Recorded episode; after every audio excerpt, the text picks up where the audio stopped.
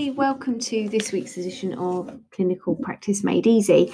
I wanted to talk to you about energy and organisation this week, and I work with a group of chiropractic associates in our associate mentorship programme, and one of them emailed me and said, I have really good energy from Tuesday to Friday and feel like I connect well with my patients, but when Monday comes around after the weekend, I feel like I've lost some of the good flow that I created during the previous week.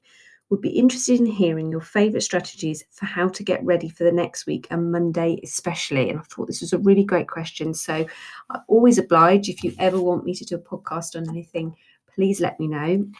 And I'm really happy to help you with that. So energy for the week ahead. I've got about 5 strategies that I think will help with this. So the first one is my week starts on Sunday night.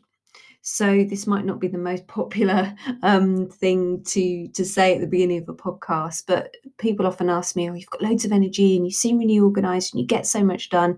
I start my week on Sunday night. Now, it could be clearing out some of the stuff that I know is going to be time consuming, that mentally will clear out my week. So, for example, if I'm having meetings, I will send my reminders out on a Sunday or I schedule them so I don't have to think about organising myself in the week. So what I would do is a couple of things. The first thing is I use Trello, but you can use a pad and a piece of paper. I write down Monday, Tuesday, Wednesday, Thursday, Friday. I'm a bit of a workaholic, so I put Saturday and Sunday on there too. And I put in there a list of what I'm going to achieve on each day. So rather than having one ongoing list that takes me hours to finish, that then gets scrubbed out and then I have to rewrite, I write over each day what I'm going to achieve. I like to use something like Trello because you can delete your list, you can move it around, you can change it on different days, so you haven't got hundreds of pieces of paper all the time.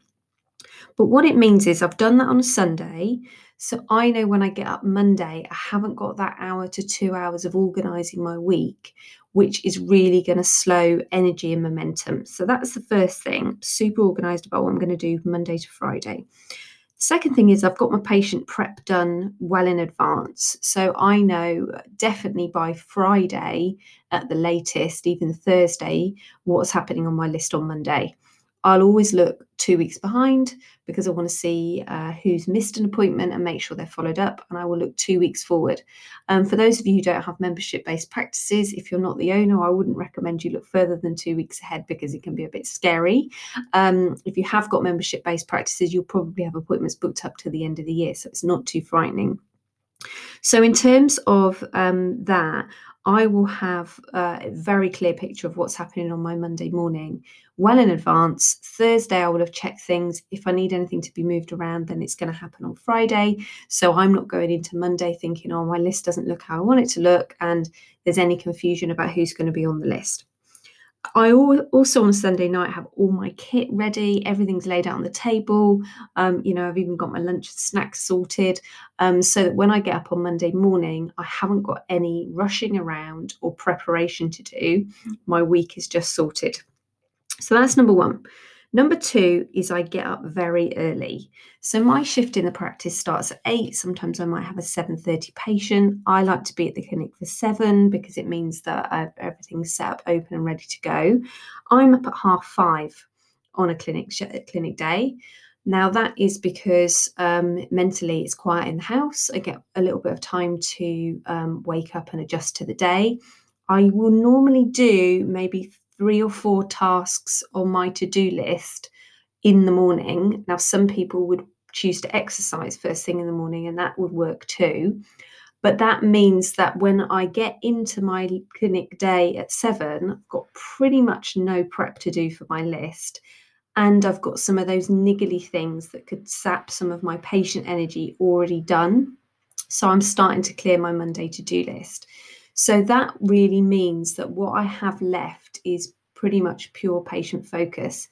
If you run a team, that's really useful as well, because most of the time when you walk into the building, if you have a team, they will want to talk to you about something.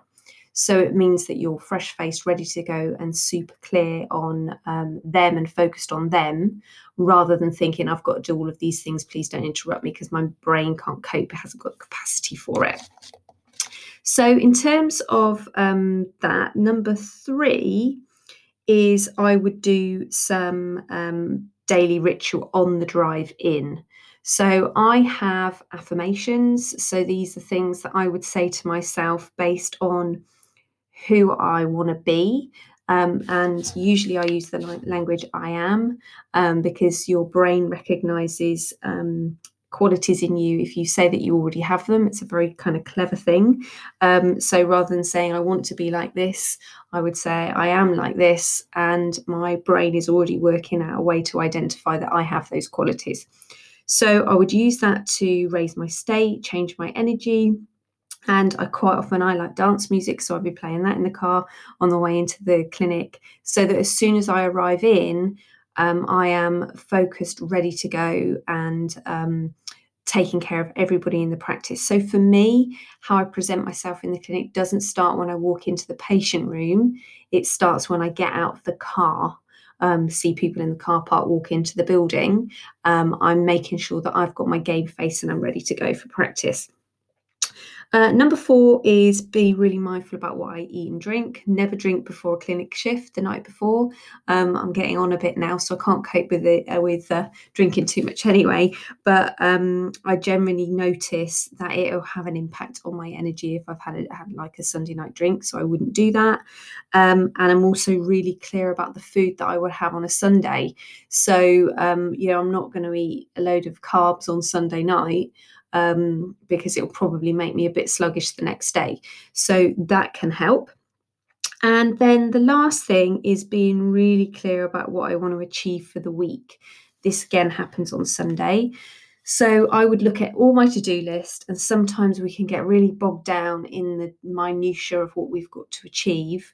I like to think, what three things would I be really pleased with? One can be definitely enough. If I actually did that, it would give me some headway in the direction I want to go in.